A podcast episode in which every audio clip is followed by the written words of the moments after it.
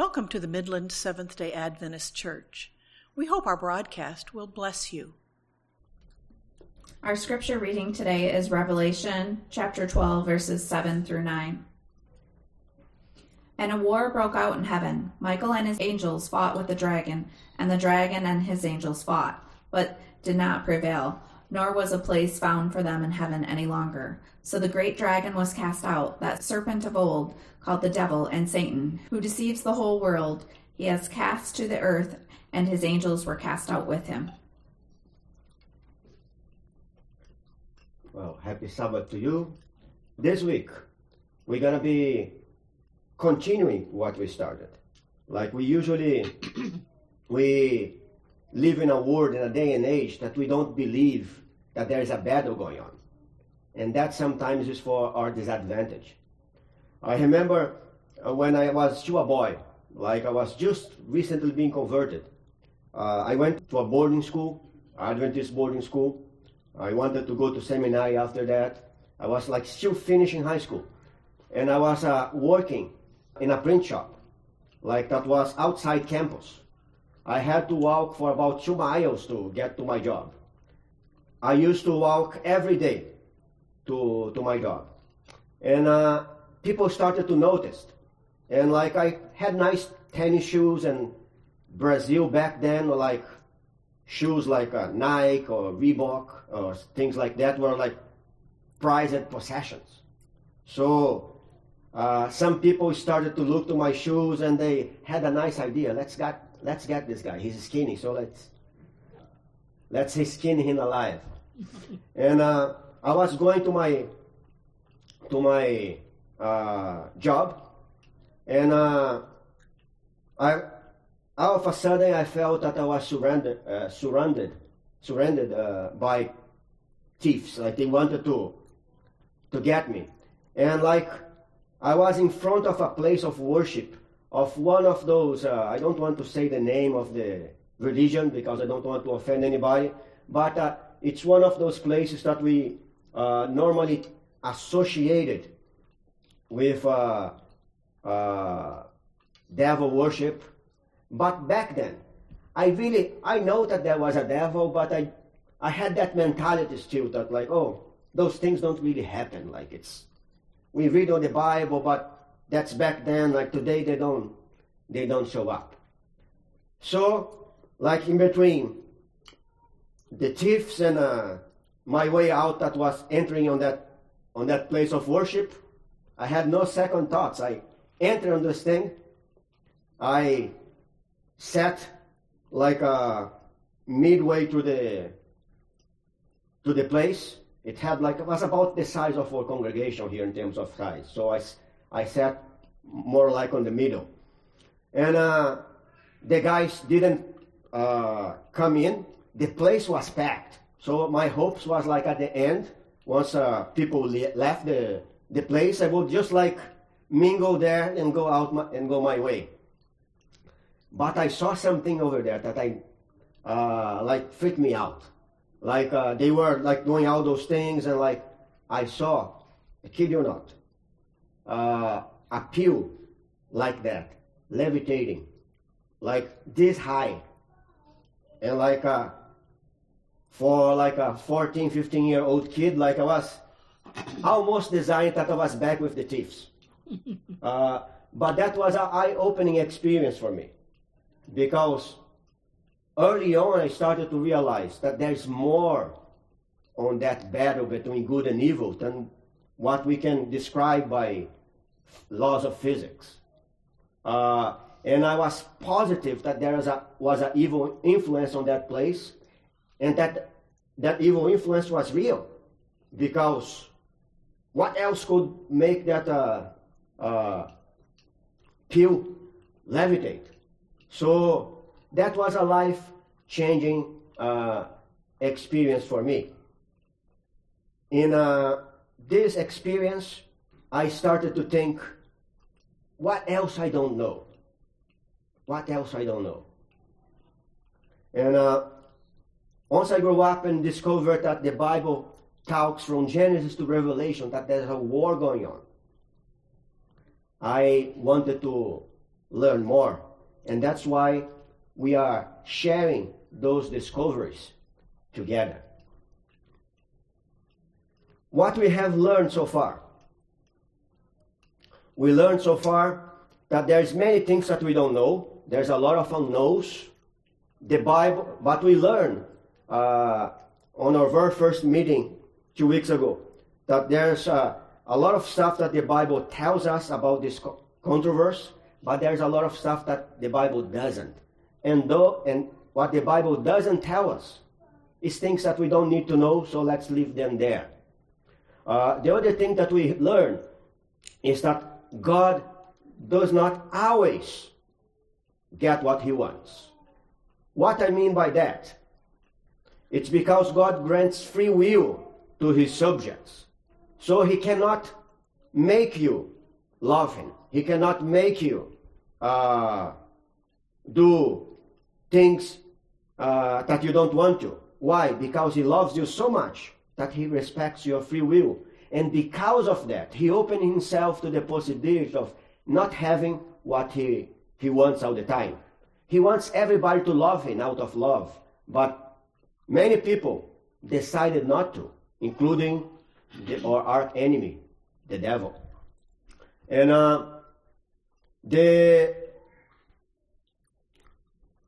uh, we also learned that's more to that story.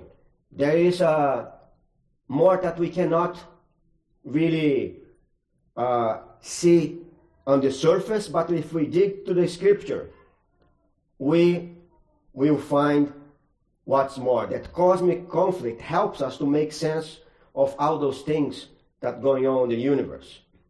And there's there's four views and how people see that thing about the conflict and uh, that is on the scripture and the conflict that uh, we have on the word. One, the first view is like uh, what I call determinism. They believe that since God is the source of everything, He is also in control of like all evil.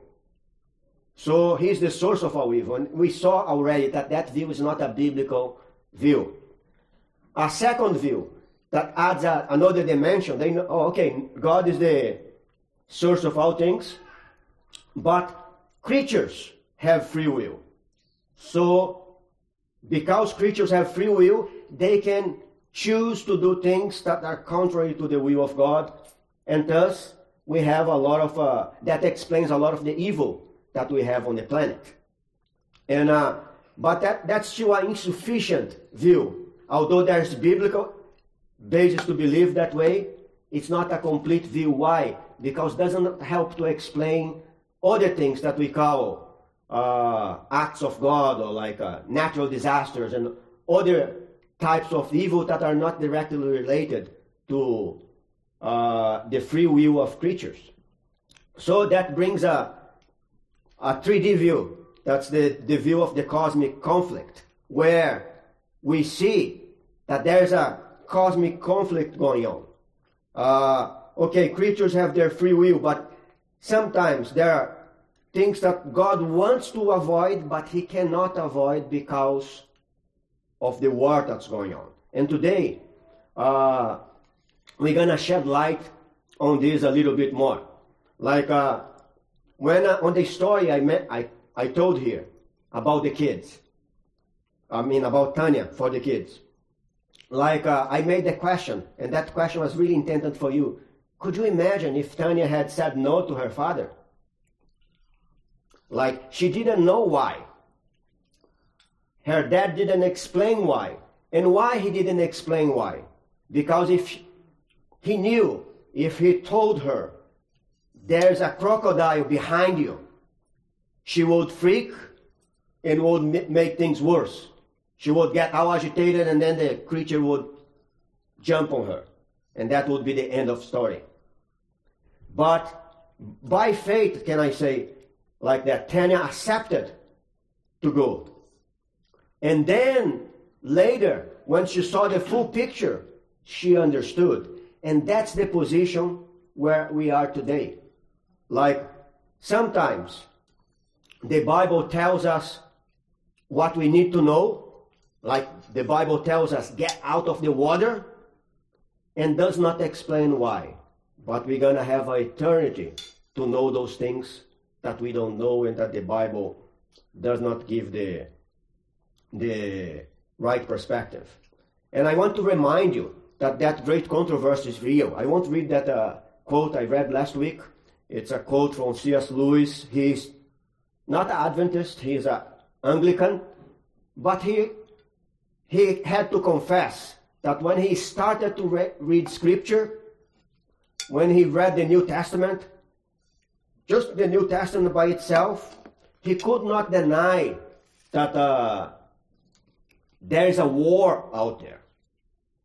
He could not deny that uh, there is something going on that he could not explain. And uh, his how he ends that quote is what I really uh, I really like about him, about that quote. It's like, but he says that like we are now living in enemy territory. That's what our word is. We are living in enemy territory. So, if the world around you kind of is messy, if the world around you it's uh, kind of resembles a war zone. It's not by coincidence. We live in a war zone, and we have to be aware of that. Because you don't want to be walking on a war zone not knowing who is with you, who is for you, and who is against you. That's why we're going to look to more of these uh, details later. Uh, today, there's two big questions that we're going to start to answer. And those big questions is, are, is that controversy real? This stuff about evil, devil, and uh, is this really real? And, and there is really a, co- a controversy going on? Are we really living in a war zone? and if so, what's the nature of that war zone. So, what's the nature of that controversy? We may not have time to answer fully that second question today, but if uh, uh, because of time I have to stop before I have fully developed that second question, we'll pick up from where we stopped last week, as we did. Uh, I mean, next week as we did last uh, last time. So, but before we go any further, let's bow our heads because we need the presence of the Holy Spirit here to walk us through. Dear Father in heaven, I have no right to be here today because I know who I am and I know where I've been.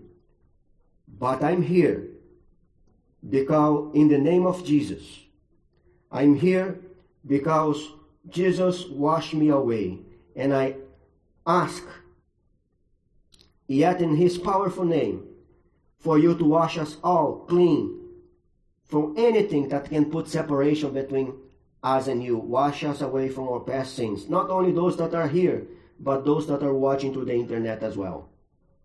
I ask you, dear Lord, for you to uh, pour over us your Holy Spirit, the same Spirit that uh, inspired the prophets that wrote the Bible. May it guide us today as we read and meditate about Scripture with you. Bless us.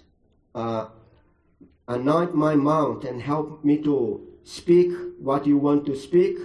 And most importantly, help, help all your church to hear the words you want to be heard. That's what we pray in Jesus' name.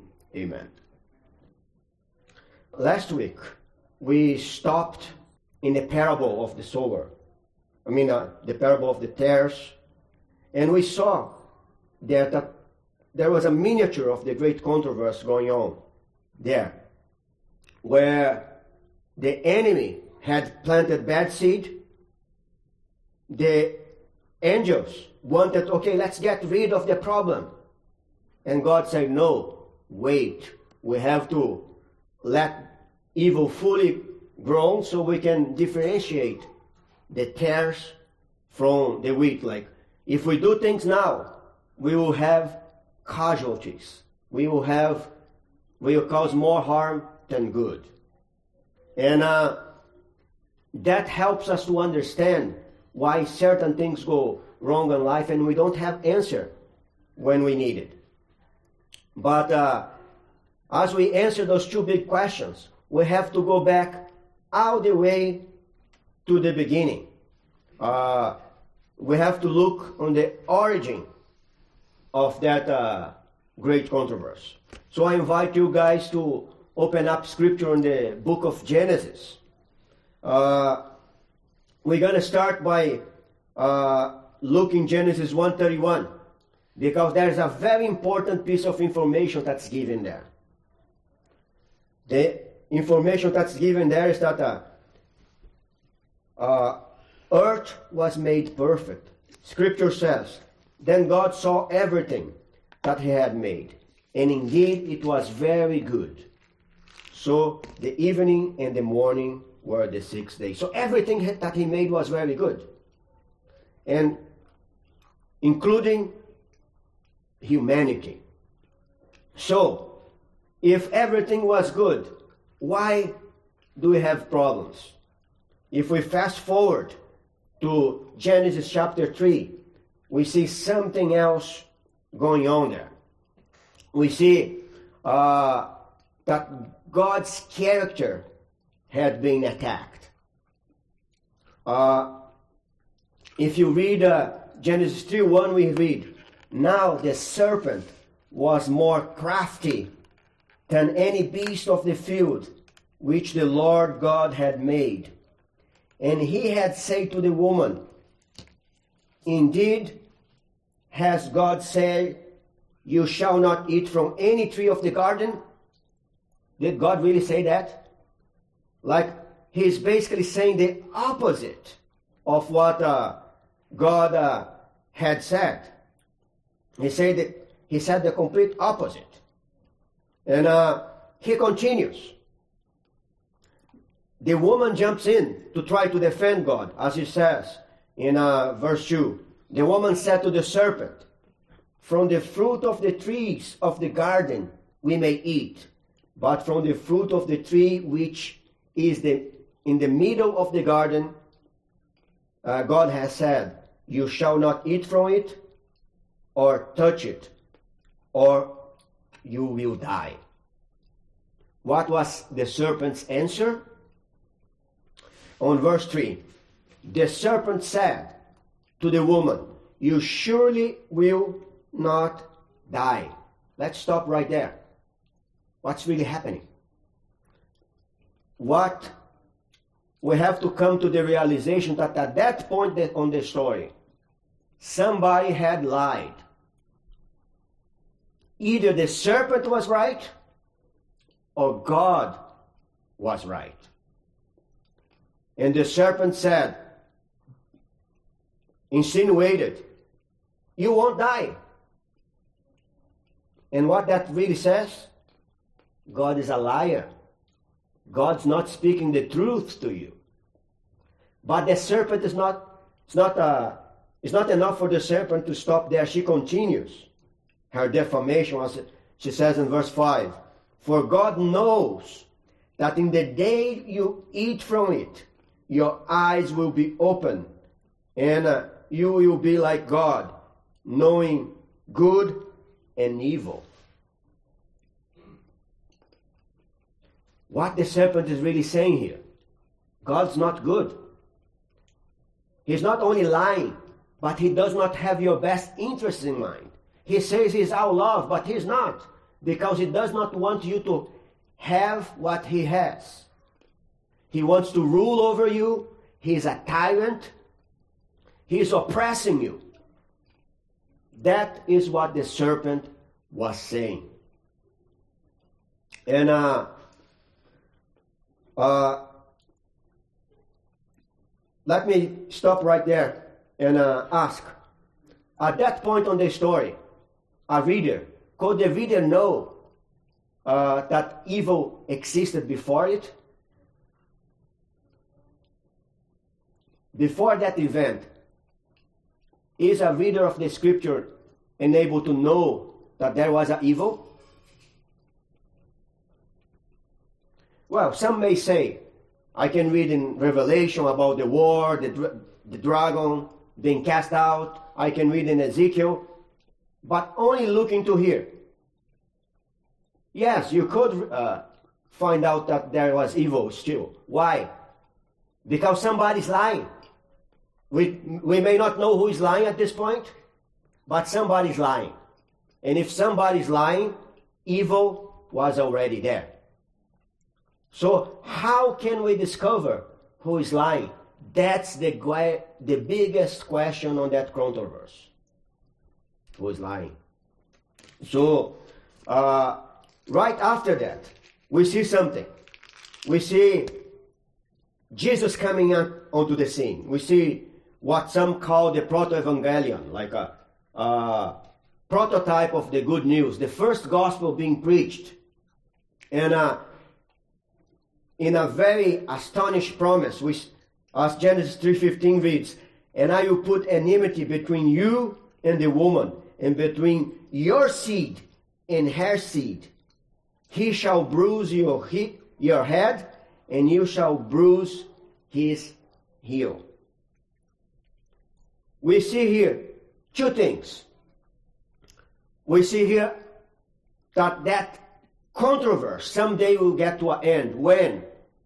When a descendant of the woman that uh, students of the Bible had identified as Jesus, the Messiah, he would come to save us. And on the process, he would be mortally wounded on the cross.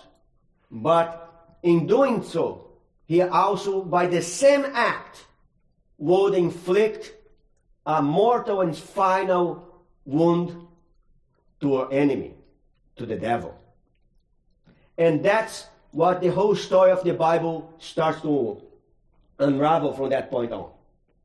And uh, we know that Jesus came. We know that he uh, inflicted uh, that blow on the enemy. Why we know that? In Revelation 12, the text we read in the beginning, we see that, uh, and if you open your Bibles with me, you see that like that great battle where the devil was finally exposed, when he was finally cast out, and when he was finally identified to who he is. The Bible says uh, in chapter 7 In war broke in heaven, Michael and his angels fought with the dragon, and the dragon and his angels fought. But they did not prevail, nor was a place found for them found for them in heaven any longer. So the great dragon was cast out, that serpent of old called the devil and Satan, who deceives the whole earth. He was cast to the earth, and these angels were cast with him. And why he was casted? Then I heard a loud voice, verse 10, saying in heaven, Now salvation and strength and the kingdom of God and the power of his Christ have come. For the accuser of our brethren, who accused them before God day and night, has been cast out. And why? Verse 11. And they overcame him by the blood of the Lamb and by the word of their testimony that they did not love their lives to death. So, why the devil was finally cast out uh, after so many centuries? Because in, at the cross, when the blood of the Lamb was shed, that first accusation that God was a liar, he was not good, was finally made clean throughout the whole universe. The whole universe knew. So he had no more access to heaven. He had no more access to be accusing us before God as he did before, as we're going to see uh, next time we meet. And uh, but we still have to live with uh, sin and uh, this situation for a little longer. Because although the devil is defeated, uh, as we learn in Matthew, we still need to wait a little longer more. So everything comes to clear. And God can be surgical and remove evil and evildoers once and for all. And uh, where does this leave you? Uh, we have to go to really understand why that controversy started. We have to go all the way to the book of Ezekiel on chapter 28. We have a, a very interesting description.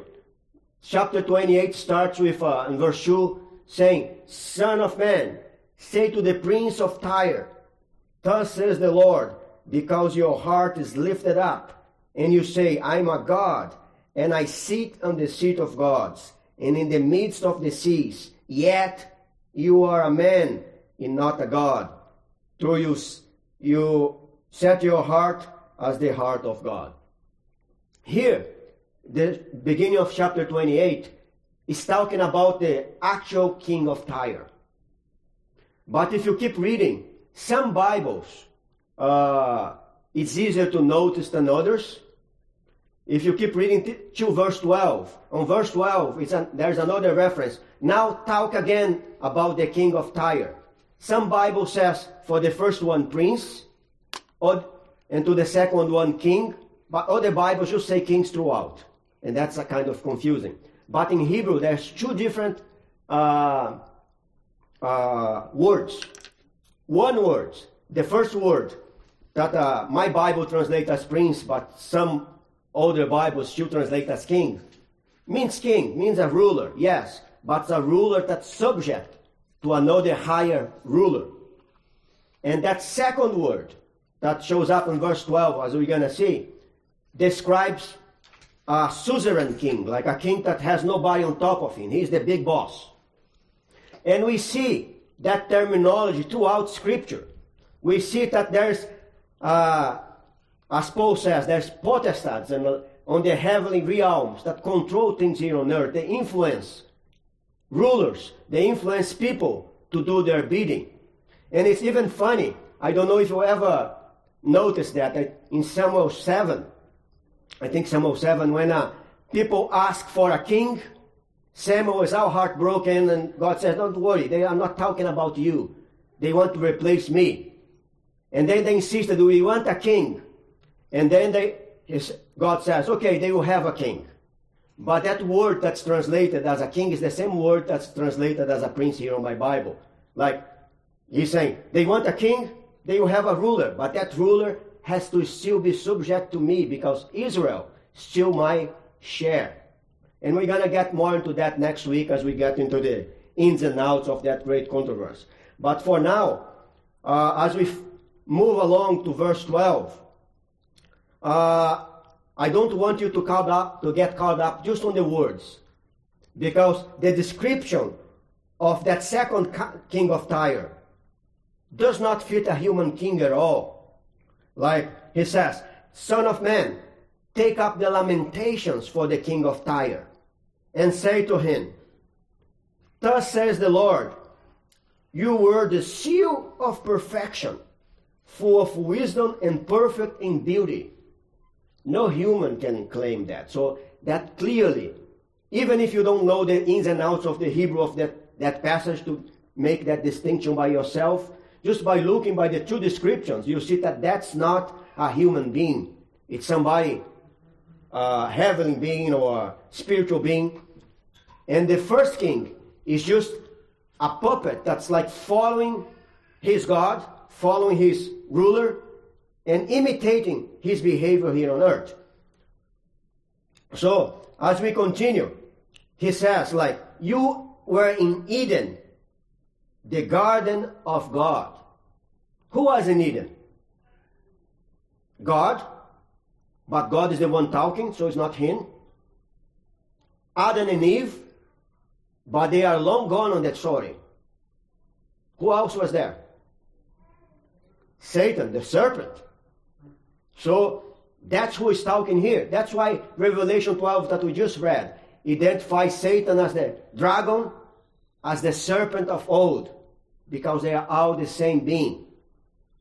And uh, as you keep reading, uh, sorry, as you keep reading, it says,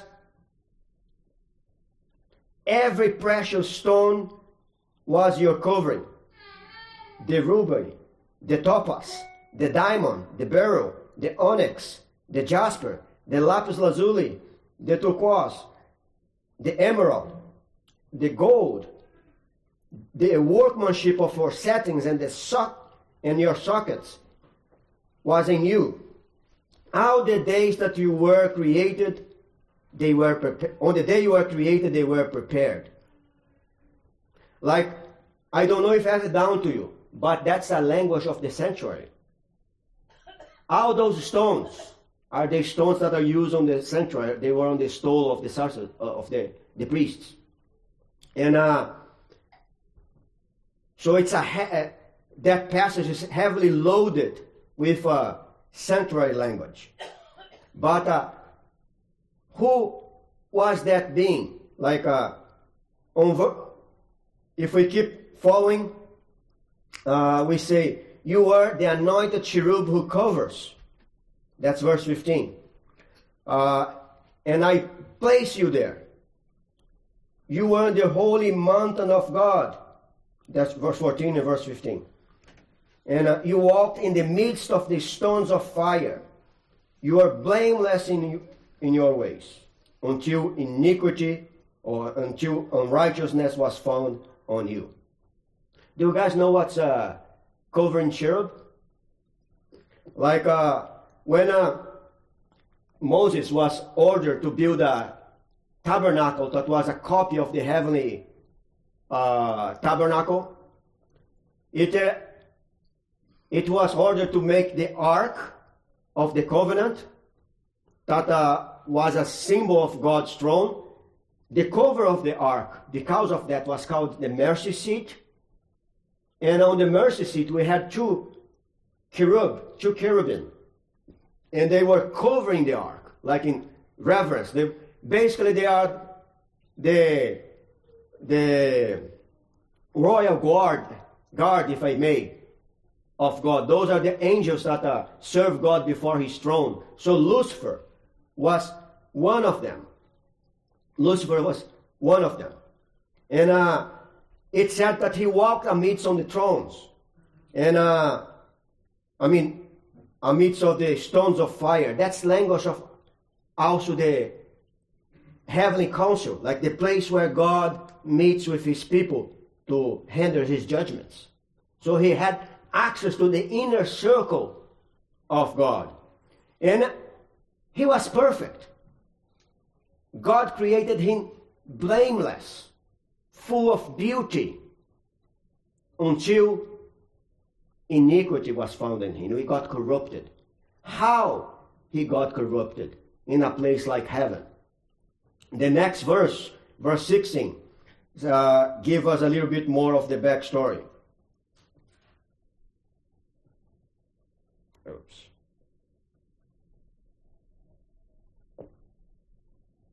Could you go one back? Aaron is like very laggy today. Uh, so uh, let's read it. By the abundance of your trade, we, you were internally filled with violence and you sin. Therefore, I have cast you uh, as a profane from the mountain of God, and I have destroyed you, O covering cherub, from the midst of the stones of fire. I just have to call your attention to something. Uh, here it says that he was judged, he was cast out, and he was destroyed. All those verbs, they, at least in English, they convey the idea that the deal is done, that that was done way back. But that was not so. The problem is that uh, Hebrew, it has a different uh, verbal modes. And one of those modes is kind of a, uh, it's meant to be a prolepsis. Prolepsis. Do you guys know what a prolepsis is? No? It's uh, something that's like uh, is described as with happening now or already happened, but it's actually a figure of speech for something that's gonna happen in the future. If I come into and Tony and I say, Tony, you're dead meat. I'm not saying that Tony is dead meat, but I'm describing his fate, his doom on the future. So that's the same type of language. Hebrew has a verbal mode that conveys that idea. We don't have that in English, but we use a similar idea with some of our idioms. So what it's really saying here, it's hard to translate. Is saying that like I started to judge you at this point, and I start the process of casting you out. But that will happen with certainty. In the same way, when I say you're dead meat, I'm really saying I want to kill you, and I'm gonna do it. You better run. Just joking. uh, so that getting out of the way, here we found out that when he did this trade, uh, it's not that he went from door to door, but that trade caused him to sin, caused him to cause God to start that judicial process. That one of the biggest milestones of that process was the Calvary, but it's still under underway, and soon, hopefully, will be finished. But the very source of this was this trade. And what this trade is all about? The word trade or traffic can also be translated as slander. It's the same word, same root. Like, uh, and there's another text on the Bible that has the exact same word, using in in a very revealing way. And that text is from the book of Leviticus 19, verse 16, where we say, You shall not go about as a slander among your people, and you are not to act against the life of your neighbor. I am the Lord. So, uh,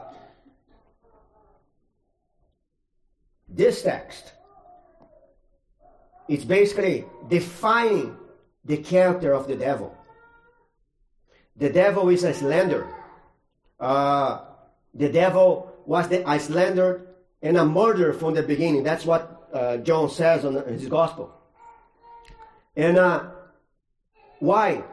Because he started to go door to door, angel to angel, heavenly being to heavenly being, telling the same lies he told to Adam and Eve. Like, God is not good.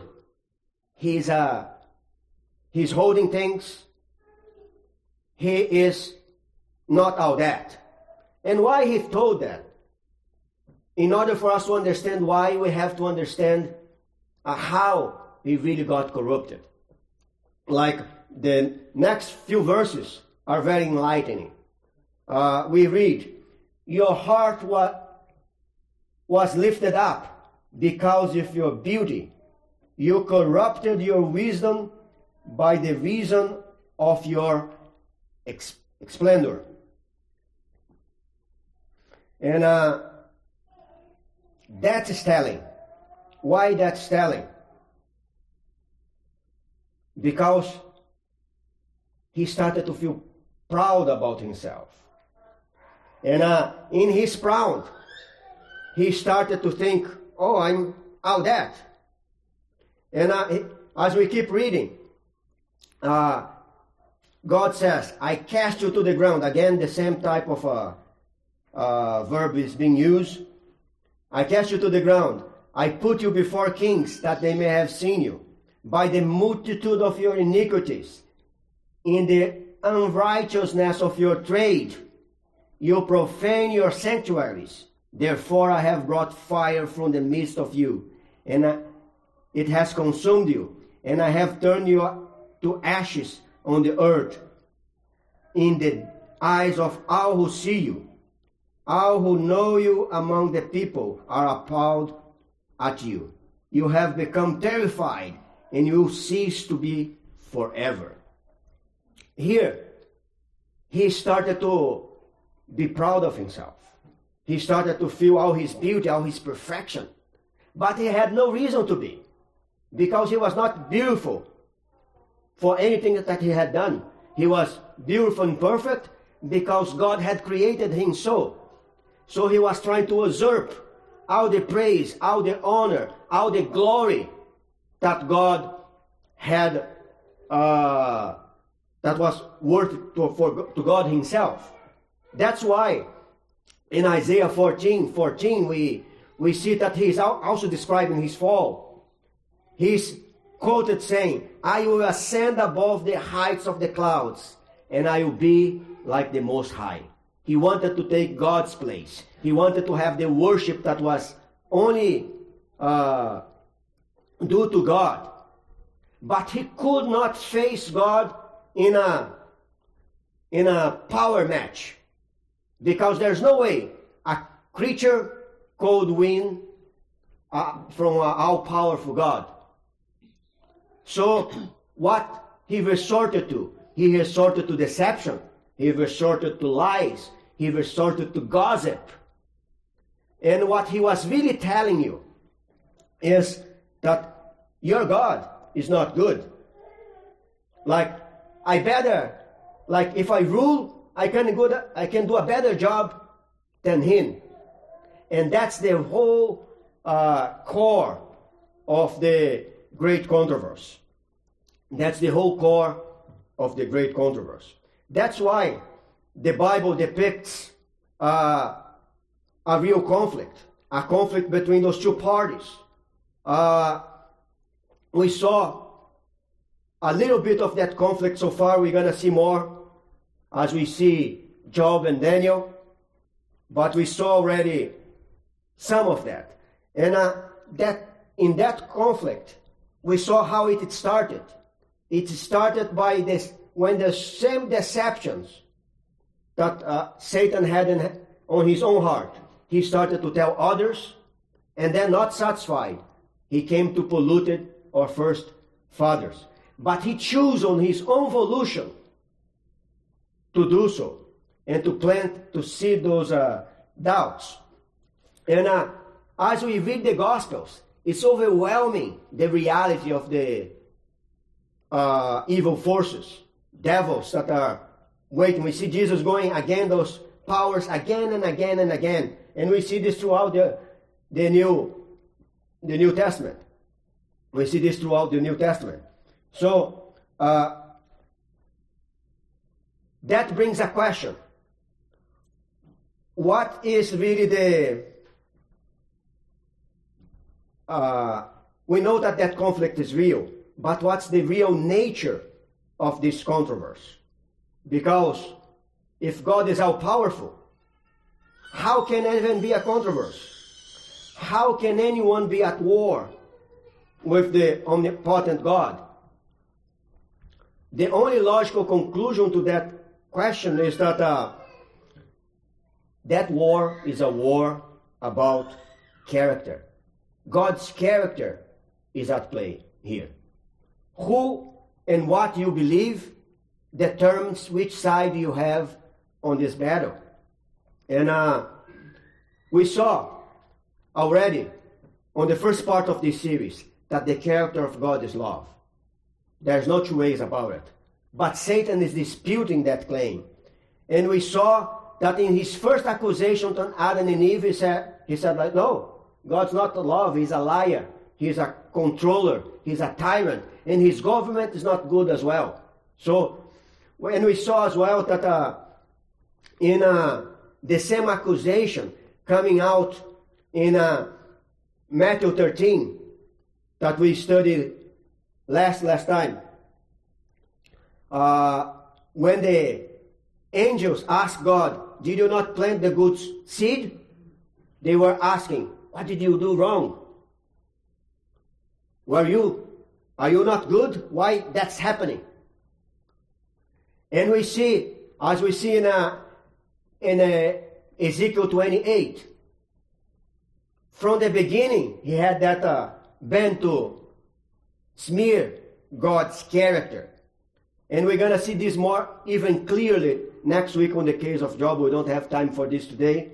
But I want to look a little closer in one case that we can draw a practical application for us today. That's Matthew 4. And uh, uh, on there, uh, we can see clearly that that conflict is about God's character, and it, the only way to win that battle is through a demonstration of uh, God's love. Before we go to Matthew, let me tell you a little story. Uh, when uh, one of my daughters, when she was like two or three years old, she had uh, uh, like seizures. She started to have seizures, and that was something that uh, for me and Tanya was dreadful because we didn't know why, and we started to like go to doctors, and we spent I don't know how many months researching, and she was having those seizures quite often, and the doctor saying like we have to find the cause because if we don't find the cause that can cause if she keeps having that that can end up having permanent damage. And uh, we had to subject her for a lot of exams. And uh, i think that was the first time in her life that uh, somebody has to had to draw blood from her.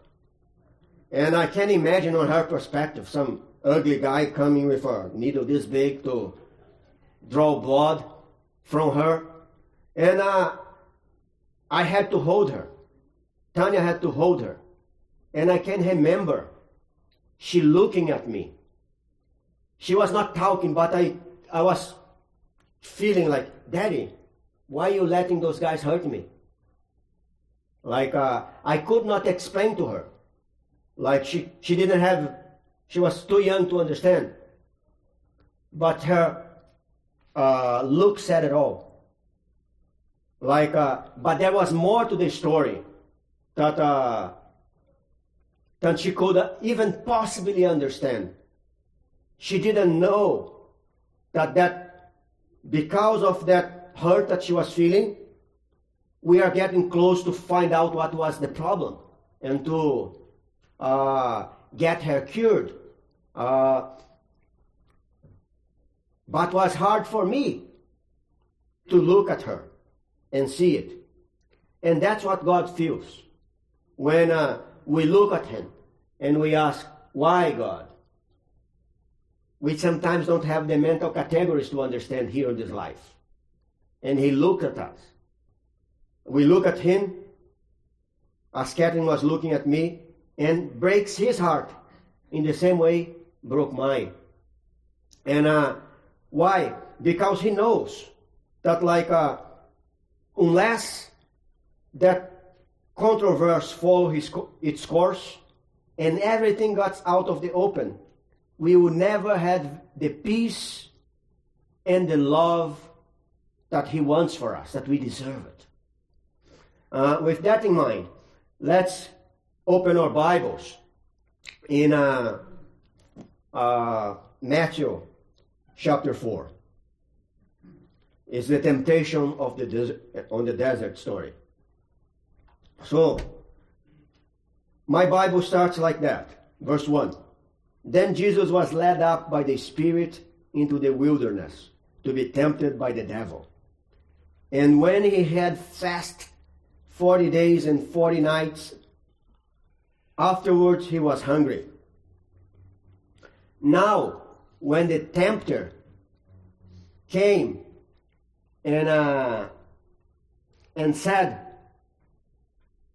"If you are the Son of God, command those stones to become bread." What he was doing here? He was playing with his appetites. He was playing with the urges that we have that are good we all like to eat.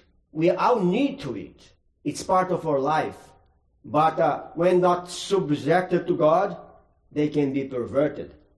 And he was, he started by planting a doubt on his, on Jesus' heart. Like, if you're really the Son of God, do this and feed yourself. And uh, Jesus uh, answered, It's written, verse 4 Men shall not live by bread alone, but, but by every word that proceeds from the mouth, mouth of God. So, uh, he said, like, it's not for me to it's not for me to uh, take God's God's place. I have to do His will. He subjected even his hunger, his what he was uh, needing to God. And uh, then the story continues.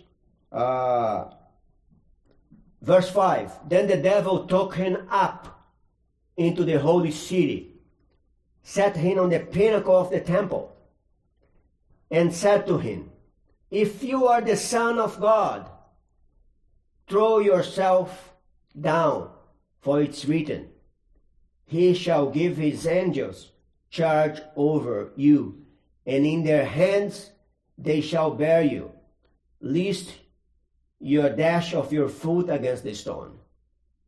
What he was really saying there, what was the temptation all about?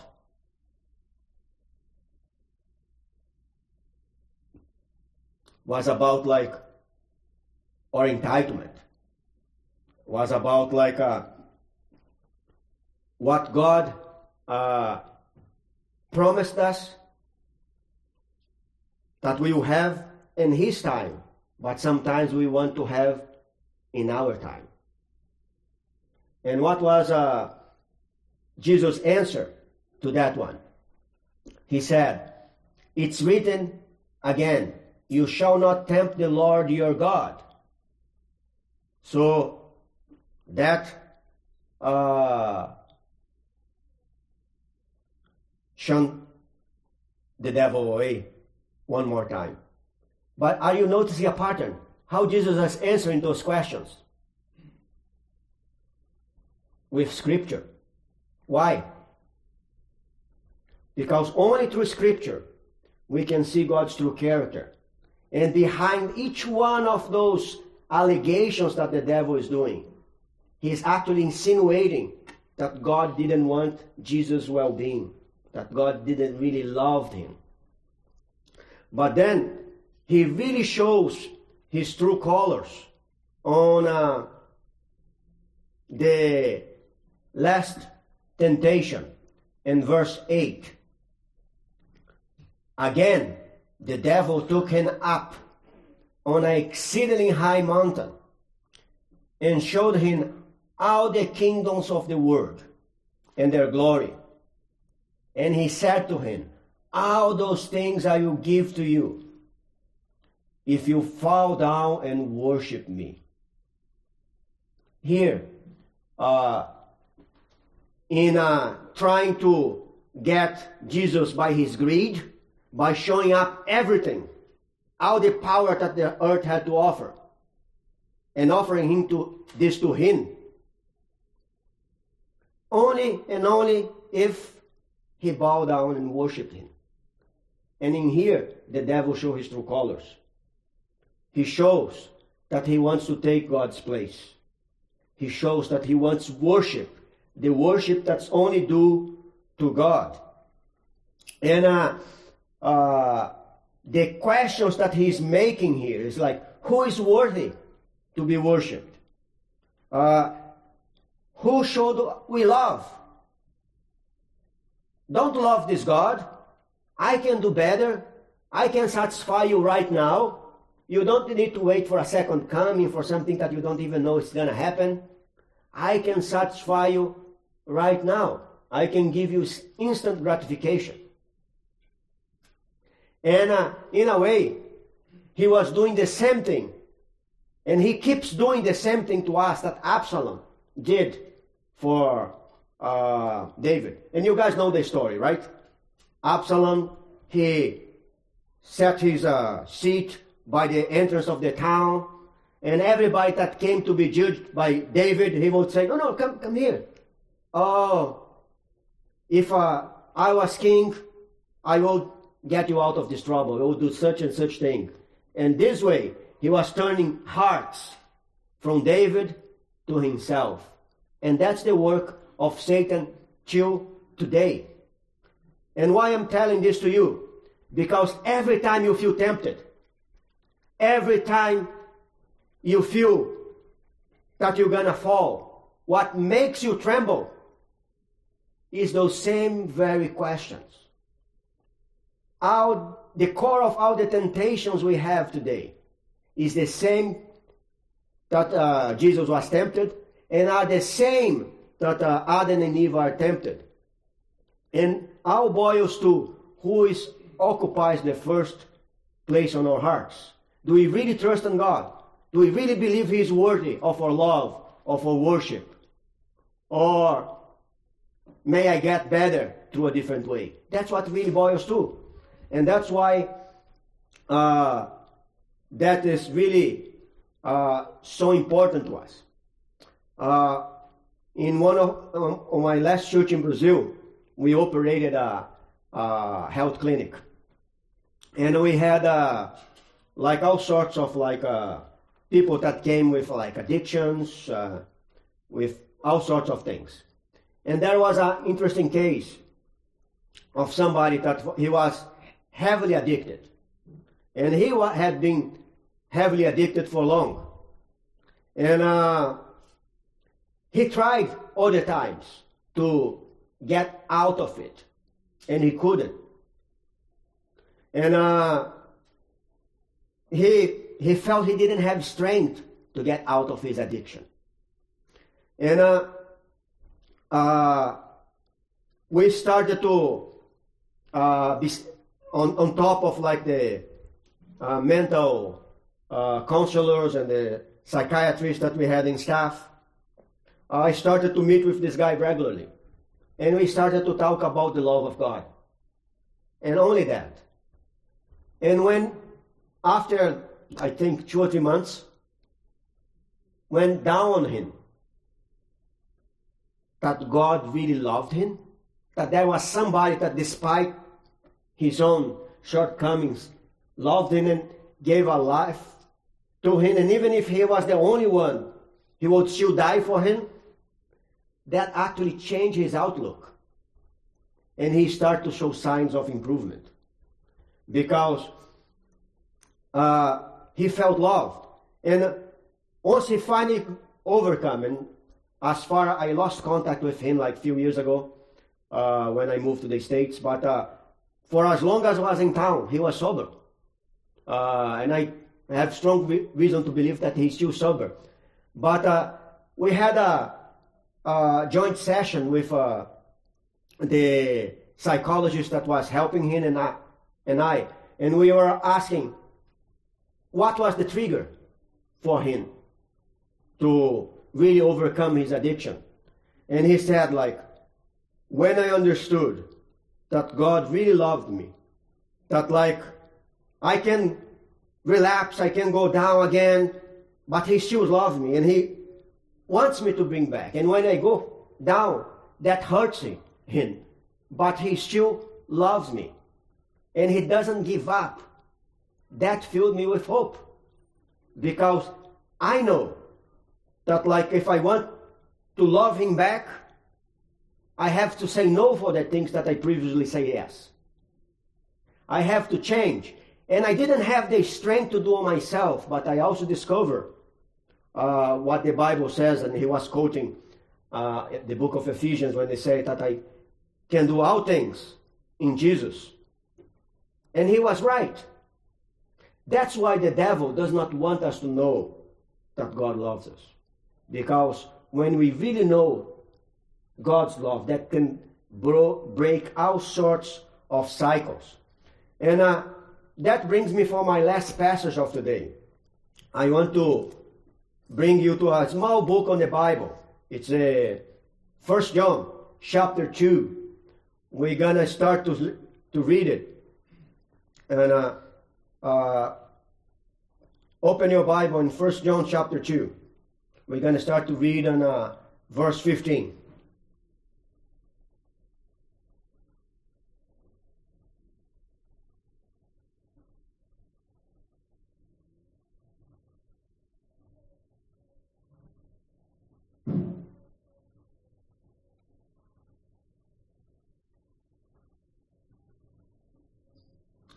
When you find, say amen.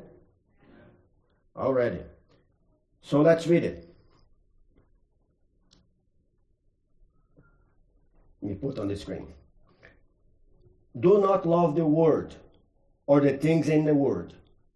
If everyone love, if anyone loves the world, the love of the Father is not in him. Let me stop right here. The whole issue on our lives, wherever you're looking on the macro great controversy scheme of things, or just on the micro uh, of this controversy, that's your own life, the issue is the same. The issue is who you love. The issue is, is God worth it? That's why John is saying, do not love the world or the things in the world. Because if we start to love those things, things that God asked us will, will appear increasingly impossible, hard to do. We won't want to do it. But if we keep our love in God, then His love can be in us and can enable us to transform our lives. And that's why the devil does not want you to know that our God loves you. And uh, then he continued, For all that is in the world, the lust of the flesh, the lust of the eyes, the pride of life is not of the Father, but it is of the world. And the world is passing away, and the lust of it. But he who does the will of God abides forever. God wants you to live eternally with Him. If we keep loving the world or whatever alternative Satan flashes to us, we're going to pass with those things here. But if we love God above everything else, we will remain forever. Let me break down that uh, verse 15, I mean, verse 16 for you. What's the lust of the flesh? That's indicated there. And you notice that I put two passages in here in parallel. The first temptation and uh, the first thing that uh, Satan said to Eve, because they are one and the same. And uh, those talk about our physical needs that God promised to take care of it for us. And uh, that includes like uh, food, that includes even sexuality that are supposed to be good things, but that we can pervert if we use in a way that does not edify God. And again, the main question here is like, who is the God I serve? Do I love really or Heavenly Father, or do I love my own pleasures? Then uh, the Second, the lust of the eyes. Note here that I put the third temptation and uh, the second strike uh, of the devil. And uh, in there, we see that the lust of the eyes is uh, whatever that uh, attract us, that make us desire, is our selfish desires, that are usually contrary to what God thinks is better for us. Again, I want to remind you from the story I, I told you for the, for the kids. Like if Tanya was just looking for her desires that day, she will not be here to tell the story. Because she heard the Father and walking on, the unknown, obeying, not knowing all the reasons, she is here. And the same is our reality today. And the third question is the pride of life. And uh, that is uh, the pride of life is like when you see what God offers you. Uh, and that's not enough for you. You want more. You want to have what is His. And how many times we feel that we are more important than God when we choose our pet uh, sin and we go for it. Although our conscience is accusing him, no, don't do this, son. God wants you to do better. And uh, I want you to leave you with that note uh, that God wants you to be happy. He really loves you. And everything He does on that uh, great controversy scheme is to save you. Everything He does is to make you whole. He wants you uh, to understand that uh, who you love is a matter of life and death. If you love Him above everything else, you're going to be safe. And that will help you to surrender even more and to make some decisions. But if you are divided between the love of God and the love of something else, even if that something else is yourself, you are on the other side. That's why it's important for us Christians living today, living on the last minutes of the story of this world, to be right with God every day and to love Him above everything, everything else. Don't let anything to become an idol in your life.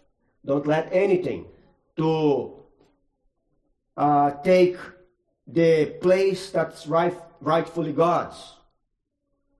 Don't let, when the devil comes to you, tempting you and flashing his immediate gratification, remember that God loves you so much. And if he says, don't go, he has a reason. Trust in him and prove the devil wrong. And uh, because that's the only way for us to be on the winning side. And you want to be on the winning side of this thing. So, as we close today, I have to challenge you to really this week and until we meet again, look to yourself. Look to your motivations. Why you do what you do. Uh, do you do it because you want to love God back? because you want to honor Him in everything you do, or you are doing by any other reason to praise somebody, to gratify your own desires, or whatever. Go through your motivations and see which God you serve the God of self Oh, or the God Almighty. Because He's the only one that loves you and He's the only one that can and will take you home. Let's pray. Dear Father in heaven, thank you so much because Scripture is abundantly clear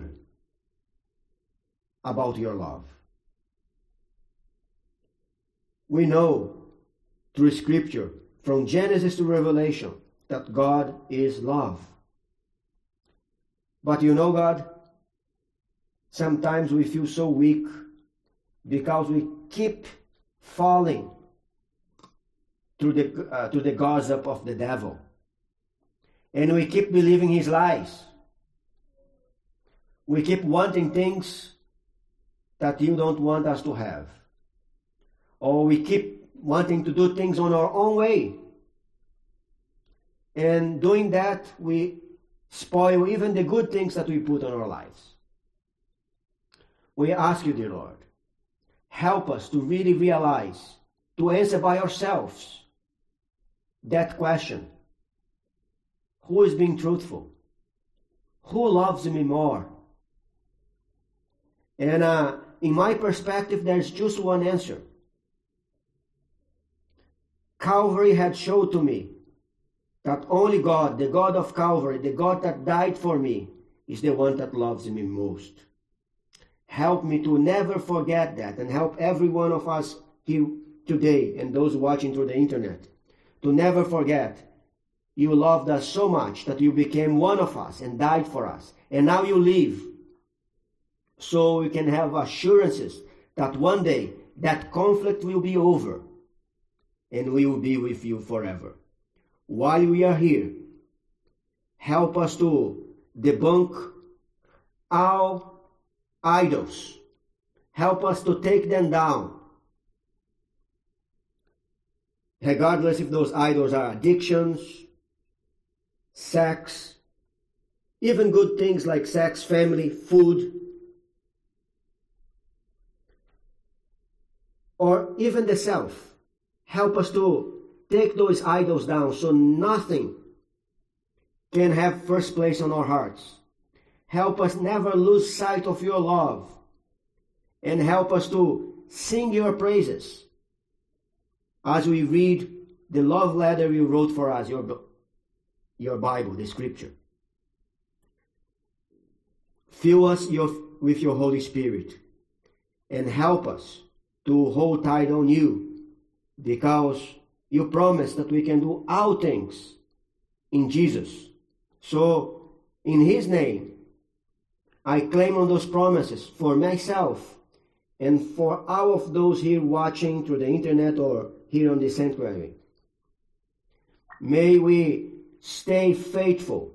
May we stay full of your love in our hearts. And may we do everything to your honor and to your glory. That's what we pray in Jesus' name. Amen. You have been listening to the broadcast from the Midland Seventh day Adventist Church at 2420 East Ashman in Midland, Michigan. If you are in the area, we cordially invite you to visit our church Saturday mornings.